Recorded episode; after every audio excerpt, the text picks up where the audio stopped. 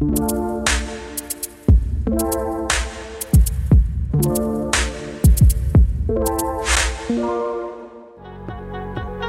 everyone.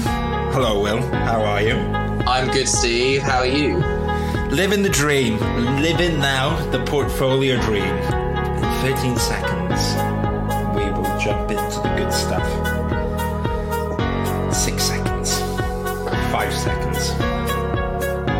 Yep, get you yawn out of the way. Here we go. well, hello, everyone. Let's bring up the screen. Hello, everyone. I am back in. Look, well, I got my setup. The camera's back. I'm in a room in a professional environment. I've got my bells over there as well. We've got Finally, everything. some good quality content from you.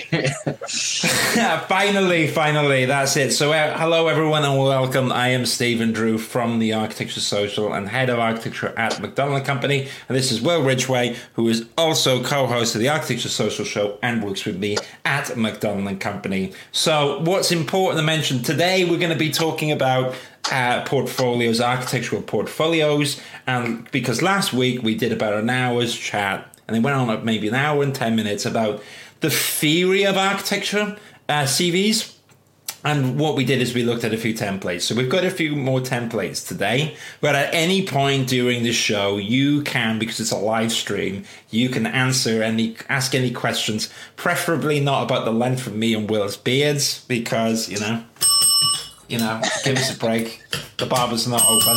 But we will talk about any questions you have with architecture portfolios.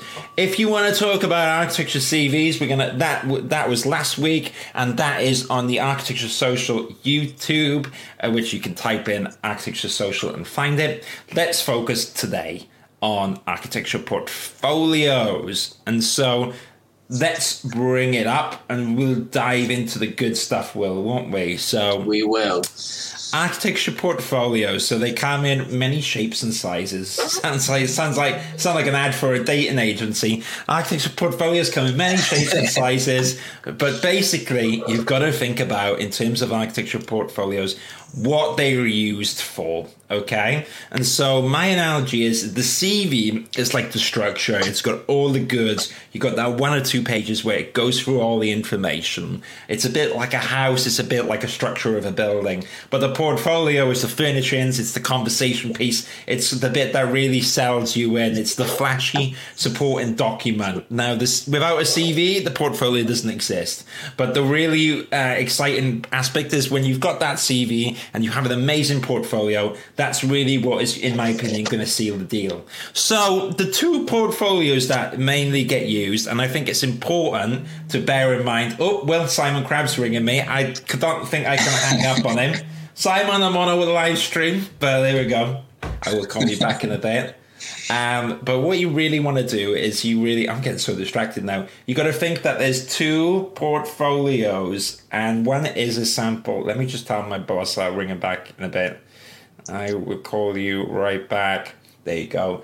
Uh, I will call him right back. There you go. So there's two portfolios. Okay, you've got sample portfolios and you've got interview portfolios, and there's there's a two big difference. So sample portfolio is kind of a slang term for uh, basically a shorter portfolio. So what what what why sample portfolios useful is that when you're applying for a job, you don't want to send a massive portfolio in an email, right? Because look at this document here.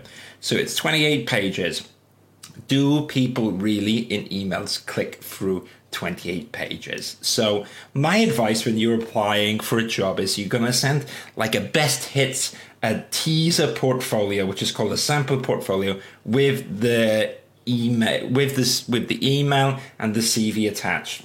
Okay, so what this does is it then grabs their attention, and then this enables you to, in an interview, talk about all the 30 sheets when you get there. You don't want to show someone the full discography of all the stuff you've done. It's like the Beatles or whatever. Can you imagine playing the 10 albums? It's super It'll take too long.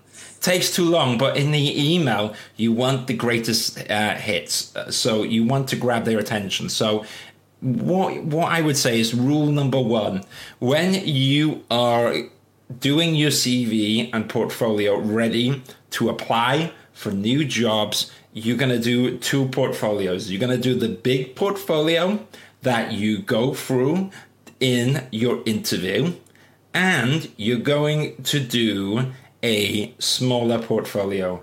We're going to call it the sample portfolio because when you send your email, you're going to say, Here is my CV and a sample of my works. That's what's called a sample portfolio. Okay. And typically, sample portfolio, in my opinion, is five, is about, it can be anywhere from five sheets, 10 sheets, and no more, in my opinion, than 15 sheets. Because if you think about this, right, and we'll do an exercise now. So let's say now I've opened up the CV and I load this portfolio on my screen look how much information is there. So look at this, and then you're clicking through. And meanwhile, in the office, I'm being really distracted. Maybe something comes in. Maybe you've got all this information going around. Um, Will is working with me and saying that he needs my attention. He needs to do this and that. And suddenly, what happens is, you, I get there. You go. I've stopped at this page. What page is this? Fourteen there you go. You see 15 sheets. So, really, what you want to do is you want to grab someone's attention at the start. And this is the one thing that I would say. Think about when you send in these things, do you really even need this open sheet at the start? We know what an architecture portfolio is. Jump straight into the good stuff. So think about it when you're applying for a job that the portfolio that you attach in an email needs to grab people's attention. So when we're going over this today, think about it as how do you capture the employer's attention quickly to get you in for an interview? Because you can make this big portfolio 30 sheets in an interview and you can rehearse going through every page um, in the interview, talking here for one minute, talking here for 30 seconds. You can rehearse all that. But in an email, the important thing to remember is that you're not there with a portfolio. You're not there. So you need to grab someone's attention and they need to go through it really quickly and efficiently. And they've got to be inspired enough to invite you for an interview. So we'll talk a few techniques how to do that, but it's really important to establish that theory first. So to summarize, key theory number one that there are two versions of your portfolio. You're going to attach in an email the best hits to grab someone's attention. And then you're going to make, design the portfolio, which you're going to have in your interview, which is going to basically uh, cover the breadth of your career, s- starting with your most recent experience.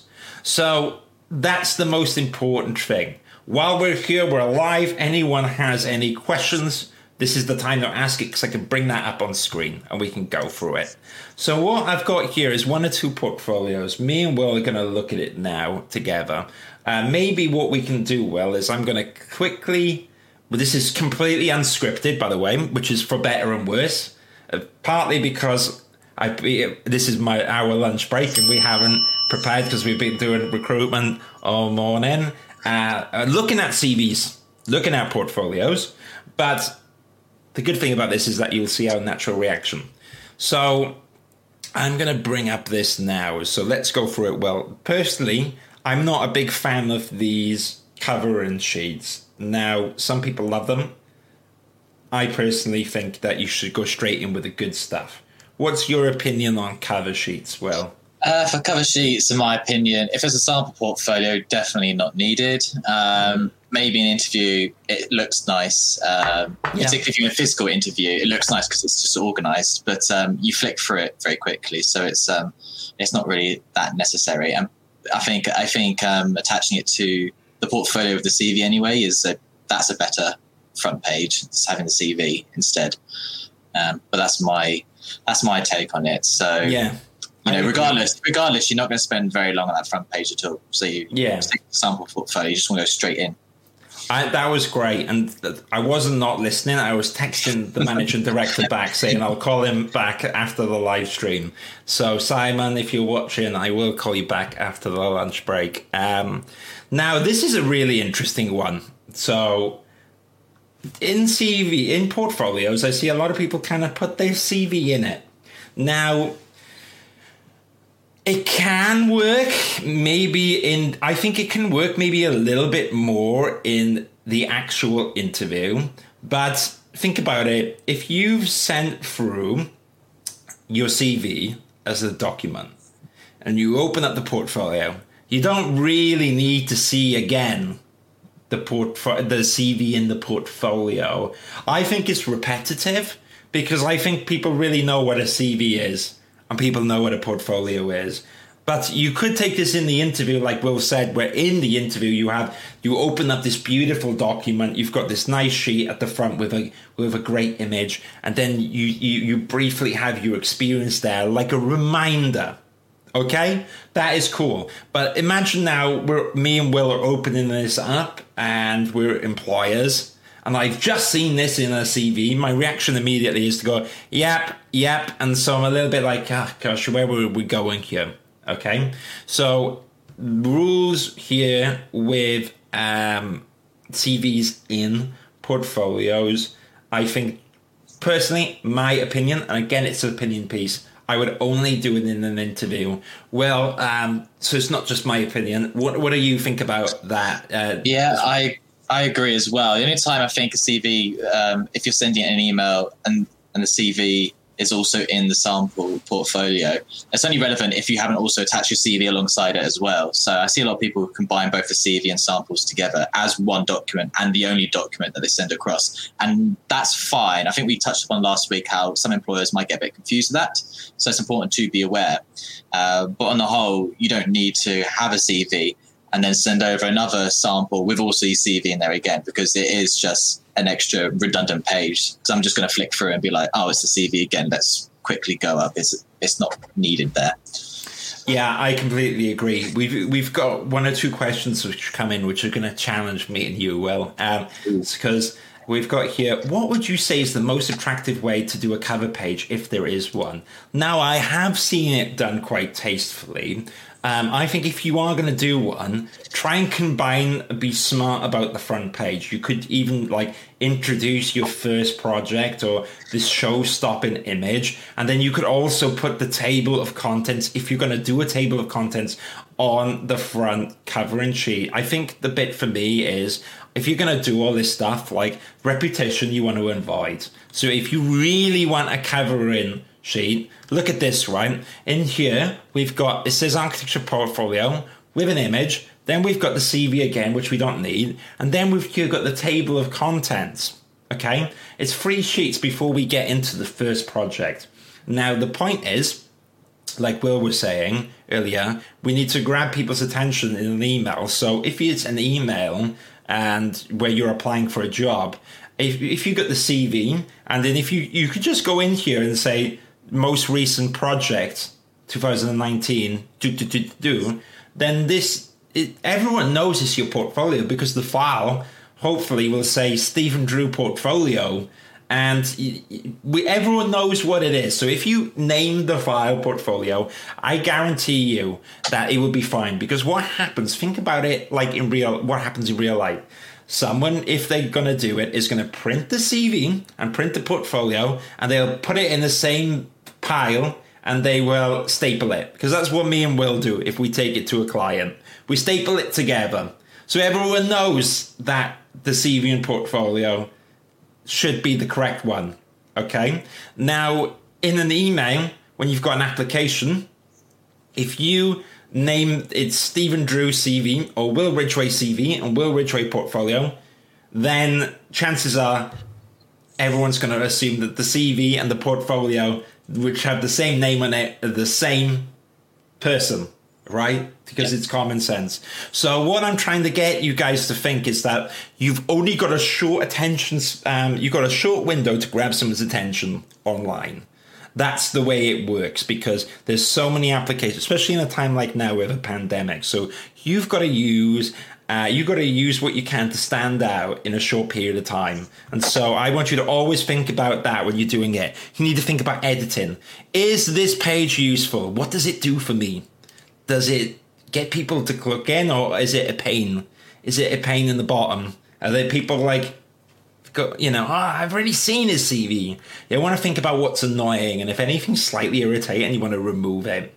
So table of content, kind of useful, but generally, I always assume, and if you're smart, you will put your most recent project at the front because that makes sense to me. So here, let's pretend this said 2020 your recent project, then that's what would be interesting. So the other rule in portfolios, um, and I see we've got one or two questions. I will get to that in a bit. The other rule in portfolios is try and put your professional work at the front and your academic work at the back. If you've worked in the industry uh, for a few years, you might not even include your academic portfolio anymore if you've done say a year's experience as a part one or part two uh, you're going to put in your most recent professional portfolio first because that's always going to get you uh, a job over academic work if you haven't worked in industry yet your academic work at the front amazing okay? That's fine. We're all going to start somewhere. Uh, say now if you're someone that's new to the industry but you've done a little bit of work experience I would still put the professional work experience at the front because architecture practices are looking for someone to join their company and good design yes that really helps and look if someone has got builds rapport because they like your academic work then that's great but if you've worked in an architecture practice you are already telling them subliminally, subliminally, will uh, help me out, subliminally. There we go. Yeah, that's right. I got there. Whoop, sorry. Uh, subliminally, you're telling them, I'm used to an architectural practice. I've sat down at a desk. I know how to load up a drawing. I'm familiar with how systems to set up. And so that really is helpful. And I think showing work from an, a professional environment in architectural practice, if you have it yet, putting that at the front I think helps out a lot. So specifically on that um, topic, well, I'm just going to do that so that the camera sees me and doesn't put me grey. Uh, on that topic now, what? How do you feel? Well, most recent work at the front, professional work at the front, or academic work at the front? I mean, what would you do? Um, I think it's better to go for another angle and say the most relevant work at the front. Now, the most relevant is usually the most recent work. But for example, mm. if you um, if you have professional work uh, that you've done in the UK, but then also maybe overseas, and you're applying to a practice in the UK that purely do UK based work, and your overseas one might be a bit more recent, it might be better to actually show them the more relevant work at the front of the UK work because that's what's going to grab their attention. Yeah. Uh, I mean, nine times out of 10, the most relevant work is going to be your most recent. So that rule of thumb is fine. Um, and the same with um, professional work over education, always because. Um, because even, even if it's a small amount, it just mm. like you said, Steve, it just shows that you've been in a you've worked in a team in an architecture practice, and that's going to go a long way and make your transition into that new company a lot smoother, and it's going to make uh, the training a lot easier uh, on their side as well. Yeah, I agree. I think that's perfectly said. Actually, I love that. The key word is relevant, so you get my happy harmonica. Yeah. well done. Uh, relevant. That's such a cool term because you need to be relevant to the employer. And I guess that's the, you kind of put the nail on the head of the concept I was thinking. So showing that you've worked in an architectural practice is showing relevance because you've had that experience. Um, showing your most recent work is going to be more relevant in time. And yeah, uh, your taste in architecture and your academic work is always going to be useful to have there. But your most relevant work at the front is going to be ideal. And another good example is say now if you're someone who's got a few years experience in industry and you're constructing your portfolio. Like Will said, the typology and this RIBA stages could be super relevant to one practice more than another. So a good example we see this in terms of architectural recruitment is say now we have me and Will have different clients, okay, and we have a candidate which would be good for both. So candidate is a term for someone looking for a job, and a client is a term for someone who is hiring. So Will maybe has got a great architecture practice with healthcare, and they specialize in hospitals. and I am working with an architectural practice which is looking for someone to join a residential scheme. And we could have one person who's done a healthcare project and a residential project. And what you will find is that when we we will always get the person's permission, but we might advise someone, hey, with your portfolio, for you should show your healthcare project at the front of your portfolio for Will's client, the healthcare specialist, and with me, because I work with a an architectural practice which does loads of front end large scale residential, we should put your portfolio at the front. Uh, you, we should put that large scale residential project you had at the front to grab their attention. So what we're doing is we're kind of um, we're tailoring it towards the architecture practice because the portfolio uh, and showcasing your interest in the sectors that they do is always going to show relevance and it's going to be uh, the other word i'm looking for here is relatable will. So if you have a passion for sustainability or if you have a passion for large scale residential or social housing and for instance a company like levitt bernstein who does large scale social housing uh, you know really good ones that improve people's lives then that's going to grab levitt bernstein's attention. And uh, i think that's a really good um, really important piece to talk about, and that should theme throughout this. So, you know, the table of contents here, like we talked about, you know, it's more about say now you were going for that healthcare architect, you should think about it being really heavy on the healthcare at the front because that's what's going to grab their attention.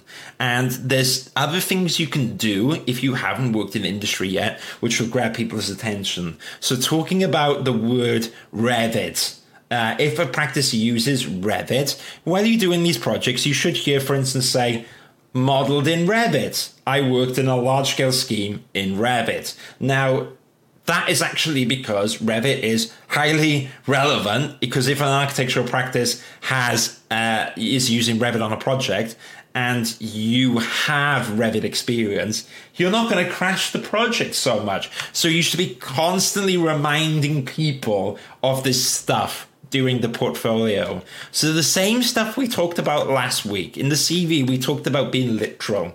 So check out that video if, of what me and Will did last week, where we talked about CVs and what goes in it. But when you're talking about your role in a project or what you've done, whether it's academic or professional, always talk about it in a literal way. So here, the person says, new teacher uh, Raya Gallery. So we would say, uh, yeah, that's great. Now you can say here, so it's at the Dillon Institute 2010. So I would be really specific. So if you've been, you've worked in an architectural practice on, on this on this scheme, I would go uh, Dillon Institute 2010. I'm going to say based in London. Okay, uh, RIBA stages one to four.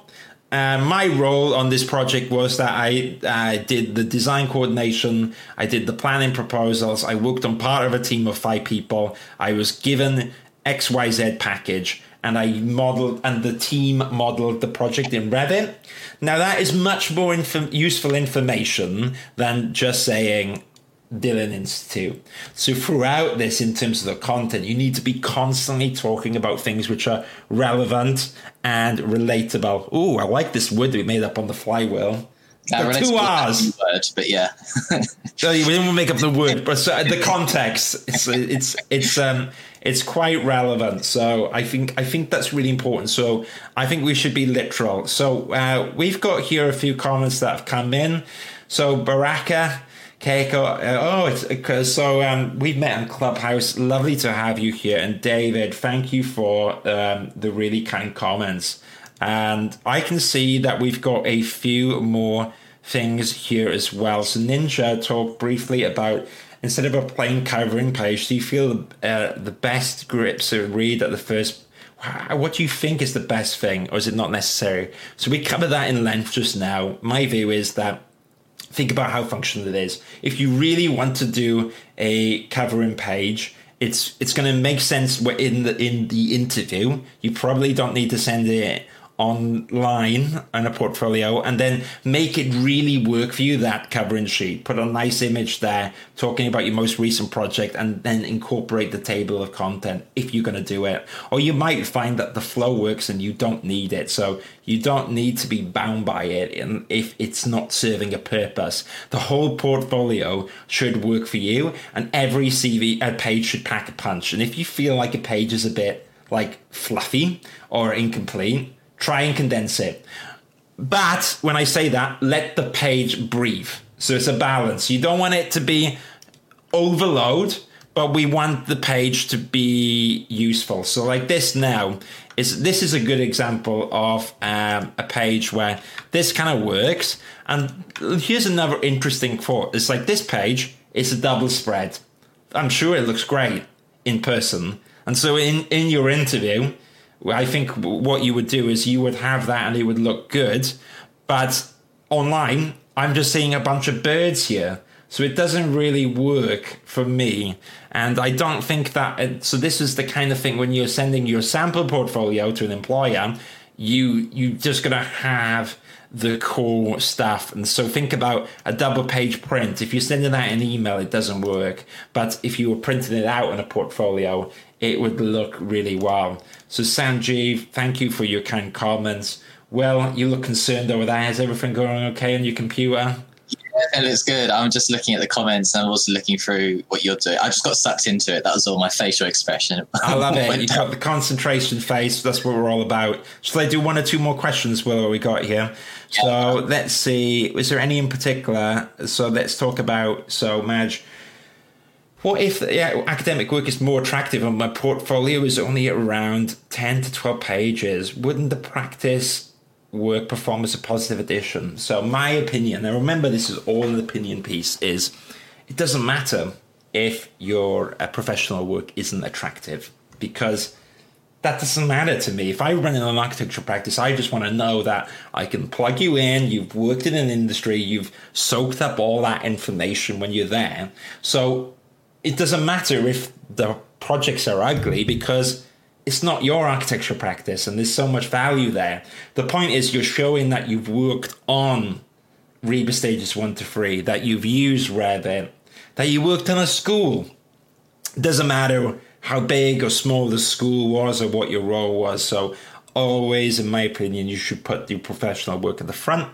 And my basis for that is that when we do that, I guarantee you, if I put someone's work with their academic at the front and their professional on the front, nine times out of 10, or 10 times out of 10, that's how confident I am, we will get the person the interview when the professional work is at the front. So that's what um, that's my opinion. You should always put your professional work at the front, even if it isn't as attractive.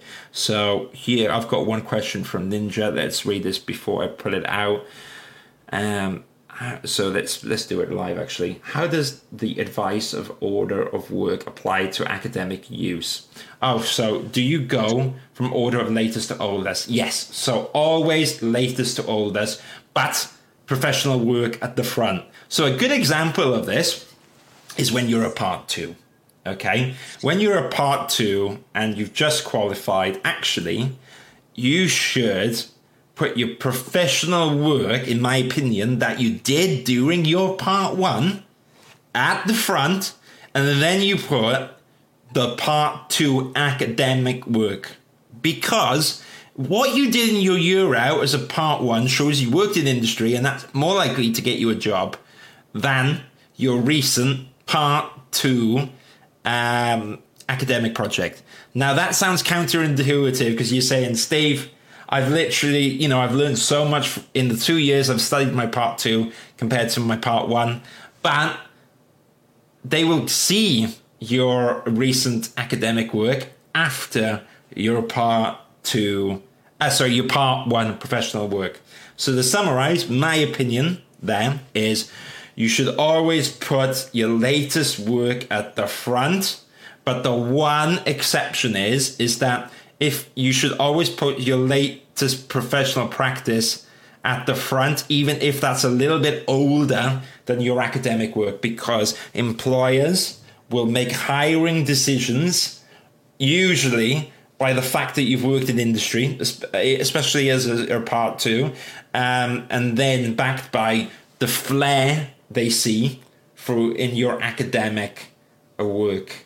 And think about it: the fact that you've worked in the industry shows that you can, you can do the job, or you have done the job.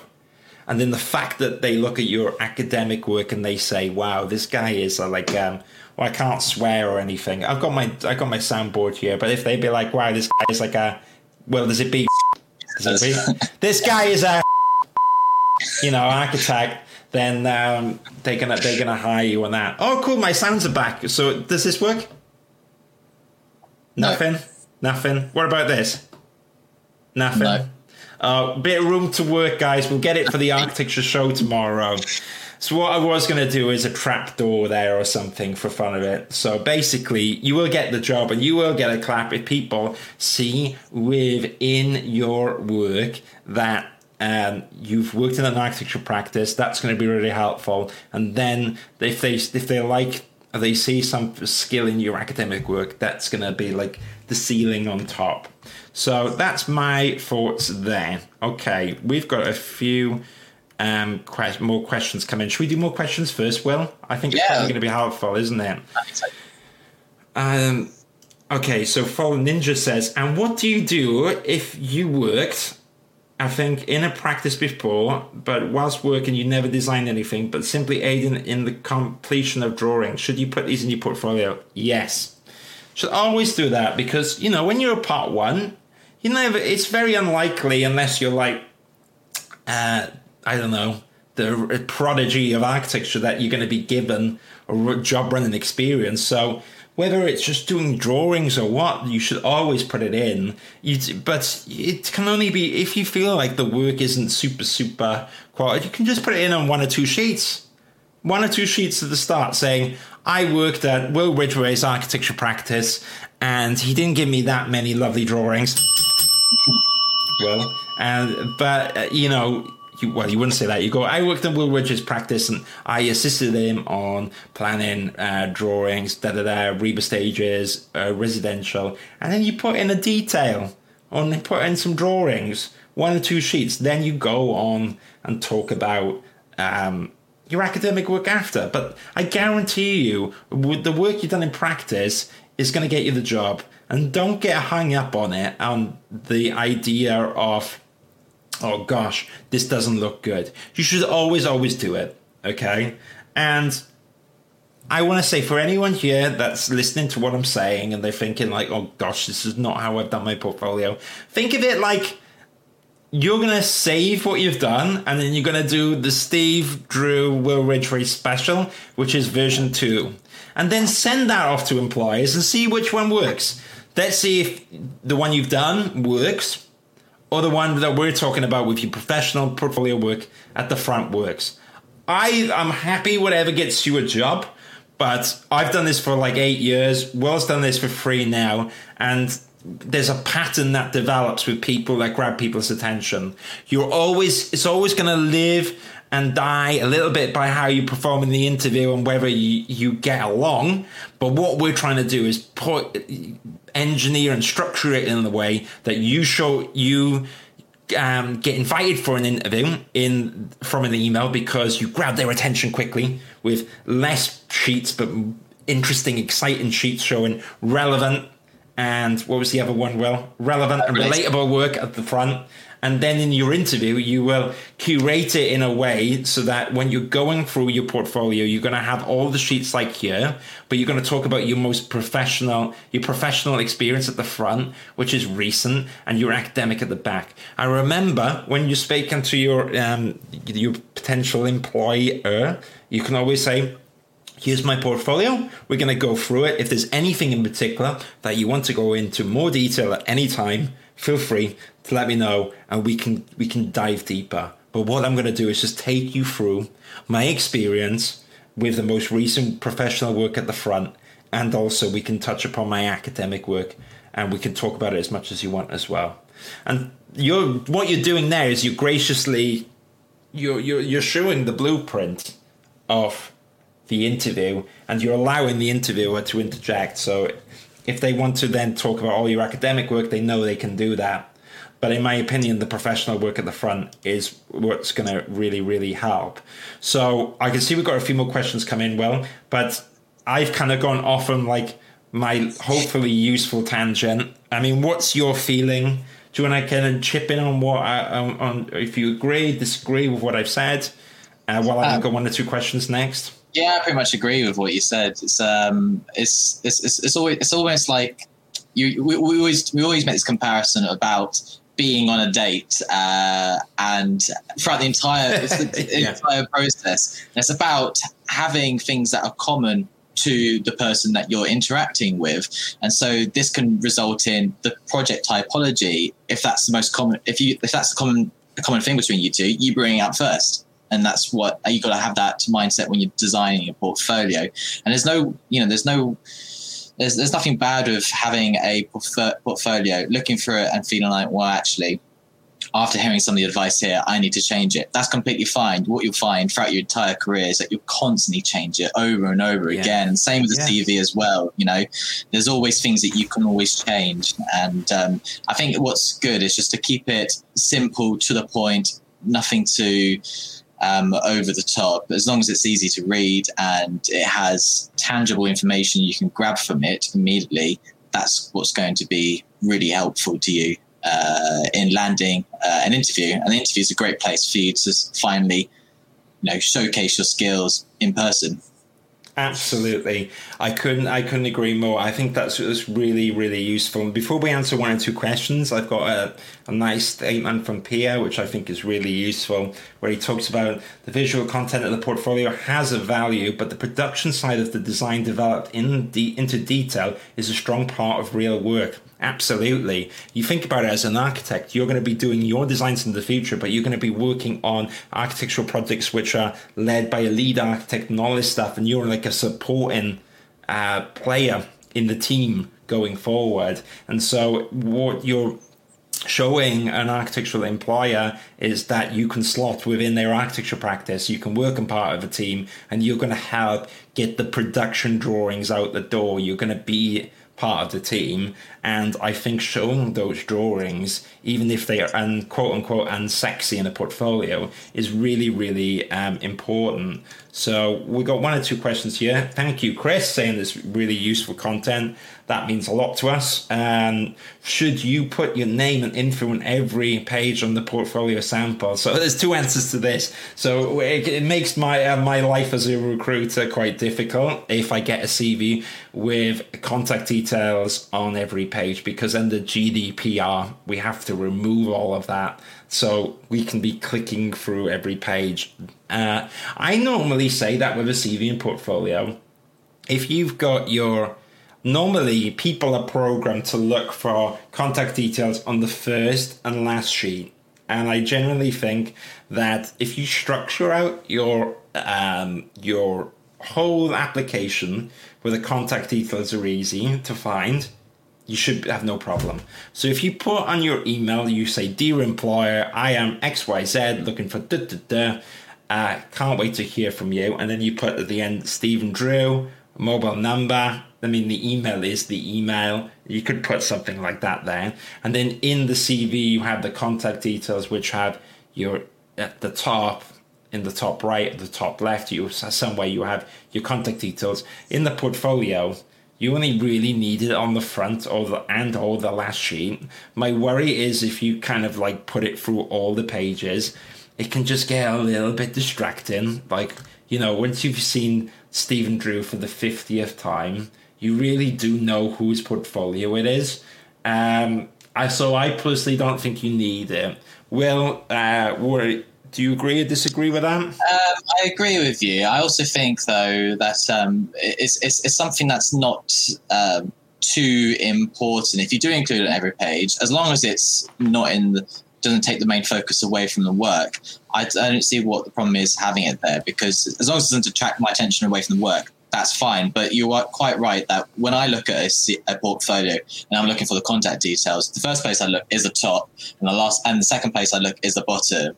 Um, so if you have the contact details either there or at the bottom, uh, that's going to be that's going to be fine. Really, you don't need to do it. But uh, it's the same with um, putting page numbers in as well. I think that's pretty handy for a portfolio in person. But as a sample portfolio, particularly if you're applying to uh, the example we had earlier with the residential and the healthcare practice, if you want to rejig around work, having the page numbers not in the portfolio is helpful. So you can just quickly change them around and put them to the top. So it's it's it's the same it's the same thing really. Um, that was a long answer to the like very simple. no, I thought it was really really useful, and I think what you said there, as long as it's not detracting, then I guess it, it, it's it's the point is though it's not a focus here whether your name on the bottom or not is is not going to be like a deal breaker in you getting the job or not it's going to be like the content and the structure and the thoughtfulness going through it that's going to get you the job. And again to um to the trademark new quote of this podcast of relevant and relatable is so so important. And the fact that if the work then is presented beautifully that's kind of just like the icing on the cake. Do you know what i mean? But really in architectural practice they will have their own values and what a beautiful presentation is. So if you if you aspire to work in Heatherwick and or Zaha Hadid then you know there's certain aesthetics that they'll appreciate. So you've got to kind of you know be your own voice but there's going to be something that they resonate to and I guess overseeing a lot of CVs over the time that someone who's, for instance, into parametric or generative design has a beautiful portfolio, which does professional industry work and kind of shows grasshopper scripts and then has their own academic work, which is all this stuff. It's going to be really enticing for um, a company like Hadid to really value uh, computational design or Amanda Levete. And so that the whole theme will have this flaw which is suits that and with other architectural practices you know or your own self what you would find is that um, you will develop your own style over time. But like the way i got um, a job at epr is when i was a part one it was the way i presented my work that in the interview uh, they liked it, and then when I was a part two, I applied to go back, which is actually interesting. Well, that's what was they did want me back, but I had to go through the whole rigmarole again because they were like, you know, we've got to check that you're up to scratch. So I had to do another portfolio for EPR. But what was useful is I kind of knew what they liked because I was there, so I could weave in a little bit of EPRism, and they're like, oh yeah, that looks good and and I think if you ha- the way you can do that is always by looking at a, an architectural practice and um, styling it a bit for your favorites. But like with everything else in the global pandemic, I do have, really believe, and if you've watched any of my videos before, I'm a big believer in doing a CV and portfolio which is good for the masses. Now, that's not going to be a statement which, um, you know, a, a some architectural practices will appreciate, but I'm just speaking like the real deal is that you need to have a portfolio and CV which you send out to the mass market, which is applicable to most places. And so the if you can't emulate a house style of an architectural practice, the next best thing is to write a CV and portfolio which is clear, concise, and grabs people's attention and kind of showcases awesome stuff that you have, which is um, relatable to them. So they some uh, so the kind of tips that we're talking about here is more useful in a general sense, but doing a CV if you are very particular on applying to practice, like I use the term Zaha Hadid, you're going to emulate their house style a little bit more to tip the balance. But that really depends on your brief do you want to just apply to Zaha Hadid because you're working somewhere or that? Or are you looking for a job and you're open minded? Now, I believe in being picky at the end of the process, and I truly believe, based on experience, of working in recruitment and being a part two because I was and and um, when I was in industry sorry on my phone's stuff going off um, when I was getting a job in 2009, I always bring it up. Will's going to be bored to death of me talking about it, but it was the it was the global uh, financial economic recession, and there was no jobs there. And the way I got a job is by sending out a thousand CVs, and in the end, I got to EPR architect, a thousand CVs, a thousand portfolios, and some people didn't reply. I had one or two people say, I love your work, there's no job here. And I had a few people inviting me in for an interview. And the point was is that I made it as applicable as I could to uh, the majority of architecture practices. And the few ways you do that is by having clean design and you incorporate a few of the things we talked about. So to summarize, uh, uh, I think the way that you grab people's attention is in a portfolio, not having fluff at the start. You jump straight into the goods. You're very literal. Okay. If you've worked on a residential scheme, you talk about the fact that you worked on a residential scheme. You say what RIBA stages you have because in that you're telling if someone's got a, um, a new project at uh, early residential stages, they might see that one thing, and that could be the one thing that gets you the job, makes you stand out in the crowd. Will maybe in his and portfolio, he mentions the fact that he worked on a science laboratory.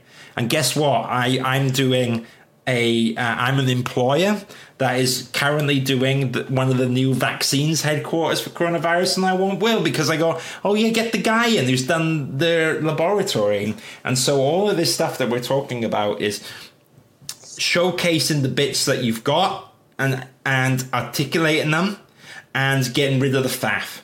So the point is, if this page, which is number four, shows that Will's laboratory and I'm an employer and I got to click through to get to there and I get distracted at this page and I go, ah, you know what, whatever. Gone. That's your that's your window of opportunity gone. And so that's what we're talking about. It's just maximizing opportunity and grabbing people's attention. And that's why in an email it's so, so, so important that the portfolio is more concise and it's a taster, a sample of work. You know, it's not the full carpet. Like when I ordered a carpet the other day, the guy brought all the shades of grey, right? And I put them down on the floor and I went, oh yeah, I want that one. I didn't know when I, I didn't go to the carpet store and roll out all the rolls. And the employer is the same thing. We're busy. Okay, so you need to you need to be the guy that in your portfolio you have in in the example I use now. You bring all your different colors of your carpets. Wow, I've really gone off on an analogy. but what I mean is by colors, it could be that you showcase your residential scheme, you showcase your school, you showcase your academic work, you showcase the fact that you've used Revit. So that that I when someone's looking through the portfolio, they go, oh, that would be handy for one of the projects that I'm running in my practice. Get him on board. And that's the that's the art of it. So that's the theory. I think what I'm going to say, well, is that embodies a lot of it here. And what we can do now is I've got one or two more questions here, but what I think we can talk about in, is for maybe the last like 10 to 15 minutes talking about less of the theory and more about a few quick tips like fonts sizes. And so we talked about this portfolio, but I've got another example here. Should it be square? Should it be A4? It's less important because everything we talked about is the main vital bit of it.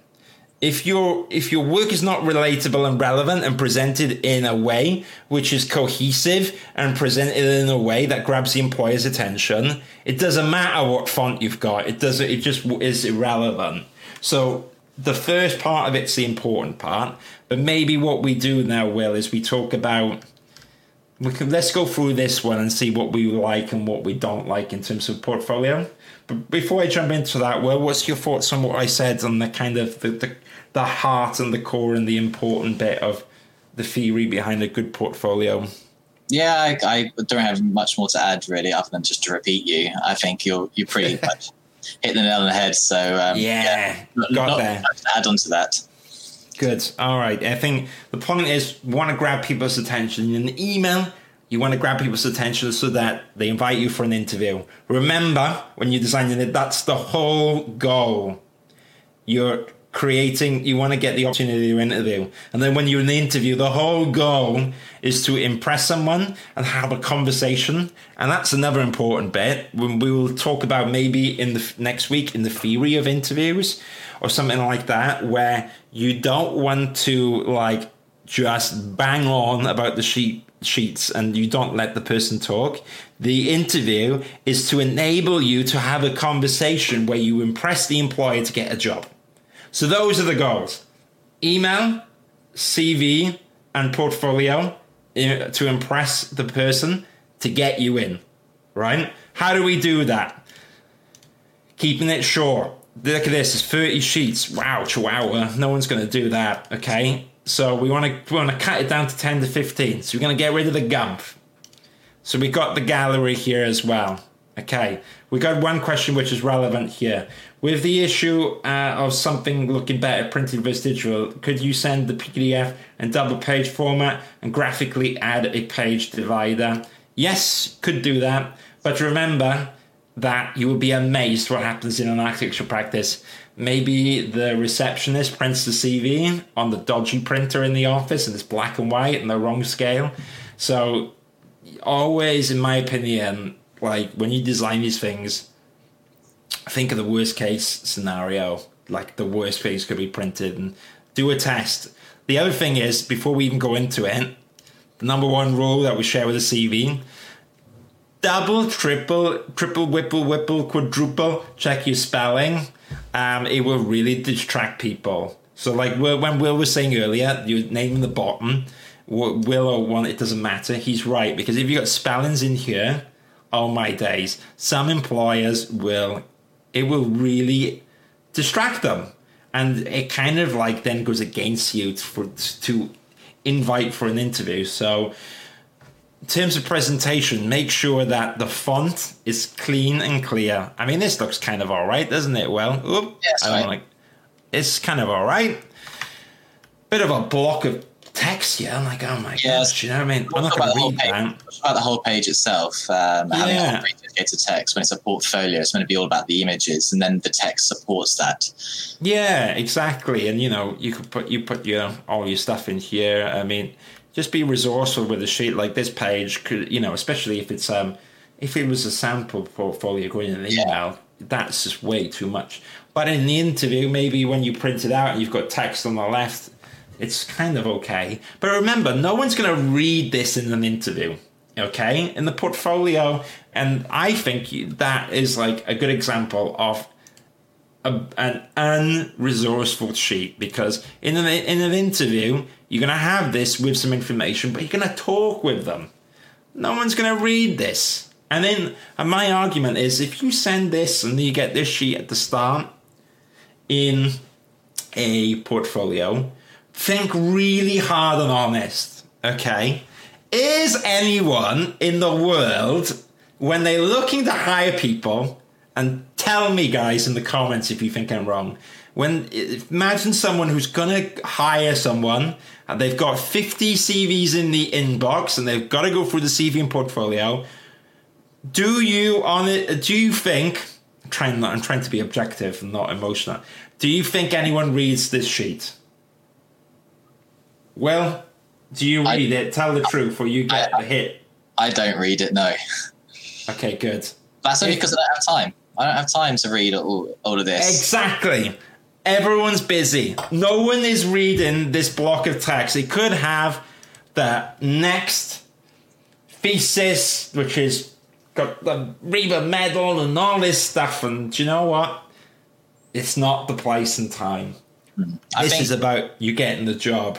Yeah, Go on, I, Mel. think, I think when you when we when we talk about grabbing people's attention, it's not about having this lovely text which talks about your passion, why you got into architecture, what was the theory behind this building, and like talk about like that. It's about um, being straight to the point, clear and simple. Yes, you can have that as supporting text, but the straight to the point stuff it is software use, RIBA stages, what sector is it, what yeah. was your contribution, direct contribution, and that's yeah. what being the most important. That's what's going to make you stand out. And because we don't have, you know, uh, uh, people, employers who check the CVs, don't have much time to read through. They're looking for for those key words. They're looking for those specific things that uh, that stand out to them. That's going to be relevant to them.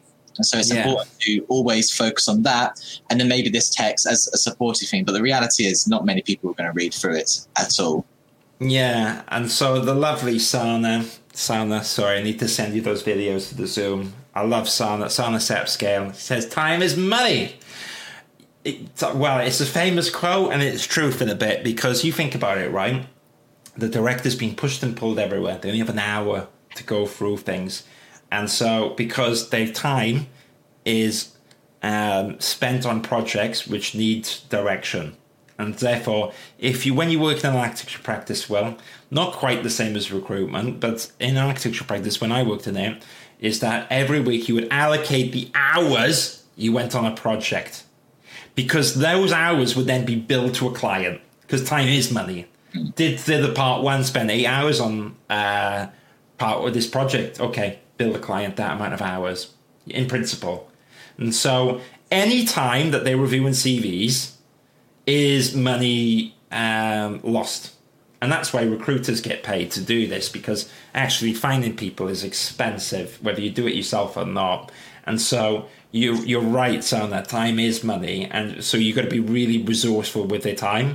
And so if you stand out and you basically pop on the top of the queue, you're solving their problem. If, like Will said, they're looking for someone with ArchiCAD you know, there's uh, there's an architectural practice we know right now looking for ArchiCAD that we're helping people look for. It's one of the prerequisites of that client. Does the person have ArchiCAD? Does the person have ArchiCAD? And they're not going to go to 10 sheets to find that out. It should always be in the CV and then in the portfolio. You should show the projects that you built in ArchiCAD. You should say it there. So they're like, oh yeah, look at this. Look at this with the with the ArchiCAD. And that's kind of the point it's the overarching thing.